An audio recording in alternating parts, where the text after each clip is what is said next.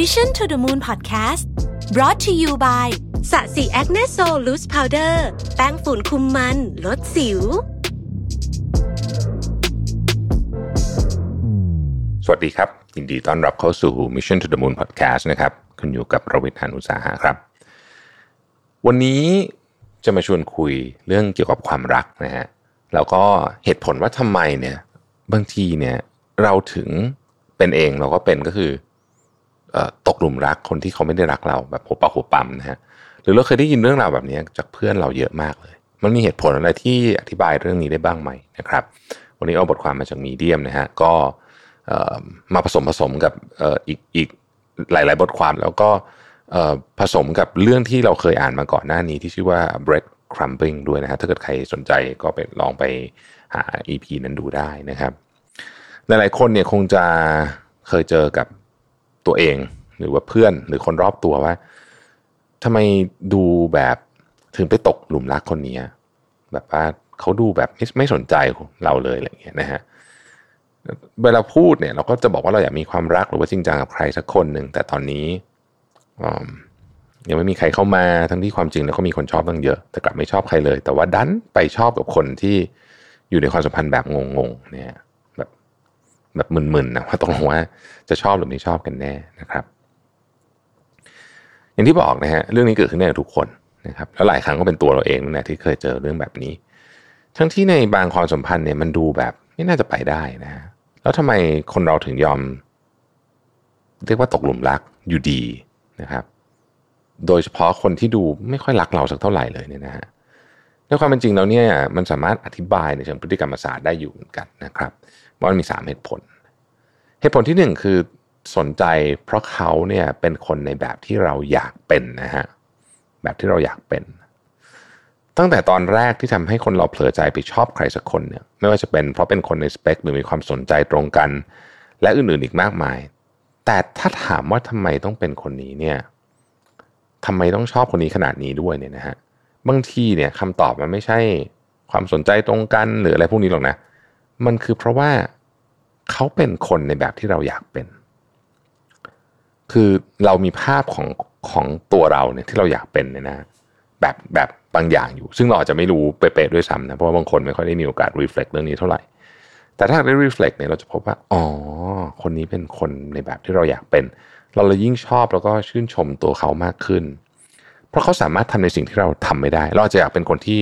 กล้าตัดสินใจสมมตินะฮะอย่างเงี้ยคือเรารู้สึกว่าเราเป็นคนไม่ค่อยกล้าตัดสินใจเราอยากจะกล้าตัดสินใจมากขึ้นชีวิตฉันต้องดีขึ้นแน่เลยเราก็เจอคนที่กล้าตัดสินใจมากๆเนี่ยมันก็เหมือนเป็นส่วนเติมเต็มในชีวิตของตัวเราเองนะครับ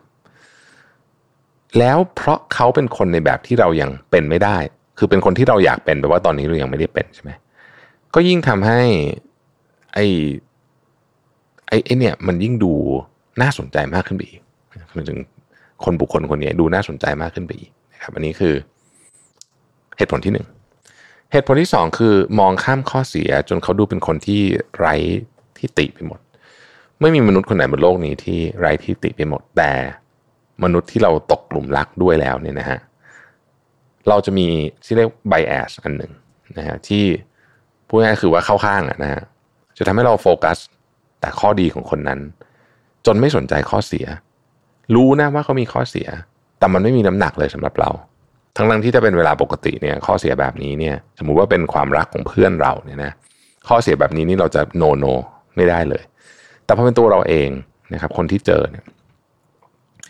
น้ำหนักที่เราให้กับข้อเสียของเขาเนี่ยมันน้อยมากจนถึงแทบไม่ไม่ใส่น้ำหนักเลยนะครับแม้ว่าข้อเสียนั้นจะเป็นข้อเสียที่ใหญ่มากก็ตามแล้วก็คาดหวังว่าไอ้เรื่องพวกนั้นนะข้อเสียต่างๆเหล่านั้นเนี่ยมันจะไม่เกิดขึ้นกับเราพูดง่ายๆคือนิสสมมุติเขามีนิสัยที่ไม่ดีเขาจะไม่ทำกับเรานะครับคาดหวังแต่ผลลัพธ์ในแง่ดีแล้วก็ต่อให้เขาดูไม่ค่อยสนใจในตัวเราเท่าไหร่เนี่ยหรือจะทำอะไรไม่ดีมากแค่ไหนเนี่ยอคติอันนี้นี่มันใหญ่มากนะครับทำให้เราให้น้ำหนักกับเรื่องนั้นน้อยมากแต่สนใจในเรื่องที่เขาทำให้เรามากกว่าแม้ว่าเรื่องที่เขาทำให้เราอาจจะเป็นเรื่องเล็กน้อยน้ำหนักที่ใส่เข้าไปกับเรื่องที่เขาทำให้เราที่เป็นเรื่องดีๆที่เขาทำให้เราเนี่ยนะใส่น้ำหนักซะเยอะเลยนะครับเพราะฉะนั้นไอ้ตาช่างอันเอียงกระเทเล่เวลาเรา อยู่ในห้วงเวลาของการตกหลุมรักใครสักคนหนึ่งเนี่ยมันทำให้ทำให้การชั่งน้ำหนักของเราผิดไปหมดคือเราจะประเมินอะไรเนี่ยผิดจากความเป็นจริงผิดจากค่ามาตรฐานของตัวเราเองนี่แหละไม่ต้องของใครหรอกนะครับไปซะทั้งหมดเลยเหตุผลที่สามคือยิ่งไม่แน่นอนยิ่งท้าทายอันนี้น่าสนใจเพราะว่ามันมีกระบวนการทางจิตวิทยาข้อหนึ่งว่าด้วยทฤษฎีการวางเงื่อนไขแบบการกระทำหรือว่าเอ่อ open condition theory นะฮะ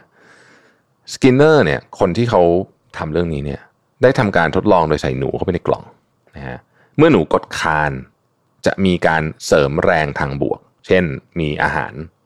ตกลงมาเป็นรางวัลอย่างเงี้ยนะฮะและเมื่อหนูทำพฤติกรรมนี้ซ้ำๆจะทำให้หนูเรียนรู้ว่าถ้าหิวก็สามารถกดคานไอ้ปุ่มเนี้ยแล้วเดี๋ยวอาหารมันจะออกมา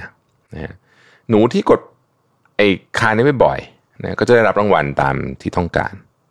ยิ่งไปกว่านั้นเนี่ยเขาบอกว่าเมื่อไหร่ที่การทดลองเนี่ยเปลี่ยนนะฮะคือคือเป็นการสุ่ม positive reinforcement คือรางวัลไม่ได้ให้ตลอดละนะฮะคือกดบ้างอาหารก็จะออกมาบ้างเป็นบางครั้งหนูไม่สามารถคาดการได้เลยว่าไอ้ของรางวัลหรือ positive reinforcement เนี่ยจะมาเมื่อไหร่เมื่อการการที่ positive reinforcement มีจำนวนครั้งที่ไม่แน่นอนนะฮะมี variable ratio เนี่ยนะผลการทดลองกลับพบว่าหนูมีแนวโน้มจะกดคานนั้นถี่กว่าเดิมจนกว่าจะมีอาหารออกมาเราอาจจะไม่ใช่หนูแต่หลักการนี้ก็พอจะอธิบายในเรื่องความรักด้วยเช่นกันนะครับเมื่อคนเราอยู่ในความสัมพันธ์ที่คาดเดาไม่ได้อีกฝ่ายนึงมาๆหายๆนะฮะไม่รู้ว่าจะได้รับความรักความรักคือ positive reinforcement เนี่ยอีกเท่าไหร่นะฮะบางคนรู้สึกเหมือนเสพติดอะเสพติดอยากได้มากกว่าเดิมความรักที่เขาให้มาที่มาๆหายๆบ้างเนี่ยนะก็ดูมีค่ามากกว่าเดิมอีกนะครับเพราะการที่อีกฝ่ายไม่แน่นอนก็ยิ่งทำให้รู้สึกว่าตื่นเต้นท้าทายมีแนวโน้มทำให้อยากจะพยายามมากขึ้นโดยหวังว่าสักวันหนึ่งจะสำเร็จนะสามเหตุผลนี้คือหนึ่งเราสนใจเพราะว่าเขาเป็นคนแบบที่เราอยากเป็นสองเพราะตาช่างเราพังหมดนะฮะมองข้ามข้อเสียให้น้ำหนักข้อดีเยอะเกินไปให้น้ำหนักข้อเสียน้อยเกินไปแล้วข้อที่สามก็คือยิ่งไม่แน่นอนยิ่งท้าทายเนี่ยทั้งหมดเนี่ยนะฮะมันเป็นการอธิบายถึงความสัมพันธ์ว่าทำไมบางทีเนี่ยเราถึงไปตกหลุมรักกับคนที่ไม่น่าจะว่ากันด้วยเหตุผลแล้วเนี่ยอืมไม่น่าได้นะฮะแต่นั่นแหละครับความรักไม่มีเหตุผลนะฮะจริงๆมนุษย์เราไม่ค่อยมีเหตุผลสักเรื่องอะนะฮะความรักนี่เป็นเรื่องที่ชัดเจนไม่มีเหตุผลเลยบางทีเนี่ยคนที่ดูเหมือนบนเปเปอร์แล้วเนี่ยนะฮะดูแล้วเนี่ยน่าจะเข้ากันได้ดีเนี่ยนะเอาจริงเข้ากันไม่ได้แล้วก็มีปัญหาตามหลังมาเยอะเหมือนกันนะครับเพราะฉะนั้นเนี่ยไม่ว่าท้ายที่สุดแล้วความสัมพันธ์จะจบลงแบบไหนแต่ถ้าเราชอบใครจริงๆสักคนแล้วเขาก็ไม่ชัดเจนมากเนี่ยนะฮะบางทีการไม่ชัดเจนของเขาเนี่ยเป็นคำตอบที่ชัดเจนที่สุดการไม่ชัดเจนของคนคนหนึ่งเนี่ยอาจจะเป็นคำตอบที่ชัดเจนที่สุดนะครับบางทีถ้าเรารู้สึกว่าพยายามมากจนเกินไปเนี่ยความสัมพันธ์นี้อาจจะยังไม่ใช่สำหรับคุณนะครับเราไม่จำเป็นจะต้องมีความรักตลอดเวลาก็ได้นะฮะเราสามารถที่จะฟูลฟิลตัวเองได้ด้วยเรื่องอื่นเต็มไปหมดนะฮะเพราะฉะนั้นถ้าจะให้สรุปต้องบอกว่าอย่าเอาตัวเองไปเป็นหนูที่คอยกดปุ่มนั้นนะเพื่อจะกดปุ่มหรือกดไอ้คานั้นนะเพื่อที่จะหวังว่าจะมีความรักออกมานะครับเพราะว่าบางความสัมพันธ์เนี่ยมันก็ทำร้ายตัวเรามากจนเกินไปขอให้ทุกคนมีความรักที่ดีนะครับขอบคุณที่ติดตาม Mission to the Moon Podcast แล้วเราพบกันใหม่ในวันพรุ่งนี้สวัสดีครับ Mission to the Moon Podcast Presented by สะสีแอคเนโซลแป้งฝุ่นคุมมันลดสิว